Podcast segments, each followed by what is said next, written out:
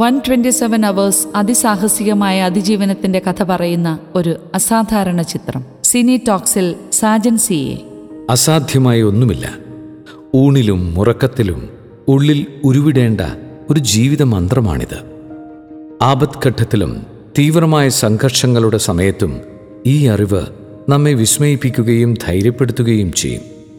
പ്രശസ്ത സംവിധായകൻ Dani Boal തിരക്കഥ എഴുതി സംവിധാനം ചെയ്ത് രണ്ടായിരത്തി പത്ത് സെപ്റ്റംബറിൽ പുറത്തിറങ്ങിയ വൺ ട്വൻറ്റി സെവൻ അവേഴ്സ് എന്ന ചലച്ചിത്രം നാം കാണുമ്പോൾ അസാധ്യകരം എന്നതിലുപരി അതിജീവനത്തിൻ്റെ കഥ പറയുന്ന ഒരു അസാധാരണ ചിത്രമെന്നേ പറയാനാവൂ. ജിജ്ഞാസയോടെ ശ്വാസം അടക്കിപ്പിടിച്ച് വേണം ചിത്രം നമ്മൾ കാണുവാൻ. നല്ലൊരു കായിക പ്രേമിയും പർവ്വതാരോഹകനുമായ ആരോൺ റാൽസ്റ്റൺ തൻ്റെ യാത്രയെപ്പറ്റി ആരോടും പറയാതെ, ഒരു മൊബൈൽ ഫോൺ പോലും എടുക്കാതെ, ഒരിക്കൽ യൂട്ടായിലെ അതിമനോഹരമായ നിയോൺ ലാൻഡ്സ് ദേശീയ ഉദ്യാനത്തിൽ കാൽനടയാത്രയ്ക്കായി പോകുന്നു. പാറക്കെട്ടുകളും മലയിടുക്കുകളും നിറഞ്ഞ ആ സ്ഥലത്തെ ആ യാത്രയ്ക്കിടയിൽ ക്രിസ്റ്റി, മേഗൻ എന്നീ രണ്ട് യുവതികളുമായി ആരോൺ സൗഹൃദം സ്ഥാപിക്കുന്നു. ഇവർ പിരിയുന്നതിനു മുമ്പ് ആരോൺ ഒരു ഭൂഗർഭ കുളം ഇവരെ കാണിക്കുന്നുണ്ട്. തുടർന്ന് ബ്ലൂ ജോൺ മലയിടുക്കിലൂടെ ആരോൺ തൻ്റെ യാത്ര തുടരുന്നു. മല കയറുന്നതിനിടയ്ക്ക് പിടിവിട്ട് താഴേക്ക് വീഴുന്നു.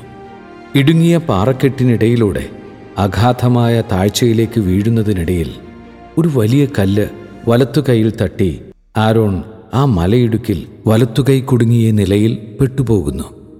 ഭീമാകാരമായ ആ പാറക്കെട്ട് നീക്കാൻ ശ്രമിക്കുന്നുണ്ടെങ്കിലും വിഫലമാകുന്നു. സഹായത്തിനായി അലറി വിളിച്ചു നോക്കിയെങ്കിലും ആ പ്രദേശത്ത് താൻ തനിച്ചാണെന്ന സത്യം ആരോൺ തിരിച്ചറിയുന്നു. തുടർന്ന് തൻ്റെ പോക്കറ്റ് കത്തി ഉപയോഗിച്ച് പാറ കുത്തിപ്പൊട്ടിക്കാൻ ശ്രമിക്കുന്നു.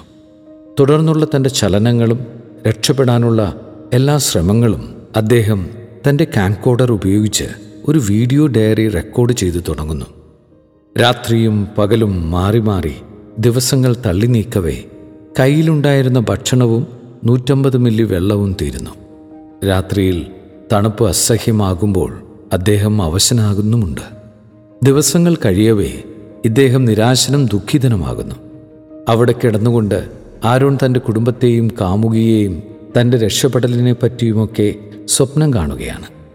ആരോടും പറയാതെയാണ് താൻ ഈ യാത്ര തുടങ്ങിയത് എന്നുള്ള സത്യം ആലോചിച്ച് അദ്ദേഹം സങ്കടപ്പെടുന്നുമുണ്ട്. അഞ്ച് ദിനരാത്രങ്ങൾ പിന്നിട്ടതിനു ശേഷം അവിടെ കിടന്നുകൊണ്ട് ഭാവിയിൽ തനിക്ക് ജനിക്കാൻ പോകുന്ന മകനെ മനസ്സിൽ കണ്ട് അദ്ദേഹം രക്ഷപ്പെടാനായുള്ള തൻ്റെ ആഗ്രഹത്തിന് മൂർച്ച കൂട്ടുകയാണ്. ജെയിംസ് ഫ്രാങ്കോയുടെ ആരോൺ റാൽസ്റ്റൺ എന്ന കഥാപാത്രത്തെ കേന്ദ്രീകരിച്ചാണ് സിനിമയിലുടനീളം കഥ പുരോഗമിക്കുന്നത്. തീവ്രമായ തൻ്റെ ഇച്ഛാശക്തിയിലൂടെ അതിസാഹസികമായി ആരോൺ രക്ഷപ്പെടുന്നതാണ് ചിത്രത്തിൻ്റെ ക്ലൈമാക്സ്. ഡാനി ബോയൽ രചനയും സംവിധാനവും നിർവഹിച്ചിരിക്കുന്ന ഈ സർവൈവൽ മൂവിയുടെ സംഗീത നിർവഹണം എ ആർ റഹ്മാനാണ്. ആരോൺ റാൽസ്റ്റണായി ജെയിംസ് ഫ്രാങ്കോയും ക്രിസ്റ്റിയായി കെയ്റ്റ് മാറയും മേഗനായി ആംബർ ടാംബ്ലിനും വേഷമിടുന്നു. വിതരണം വാർണർ ബ്രദേഴ്സ്.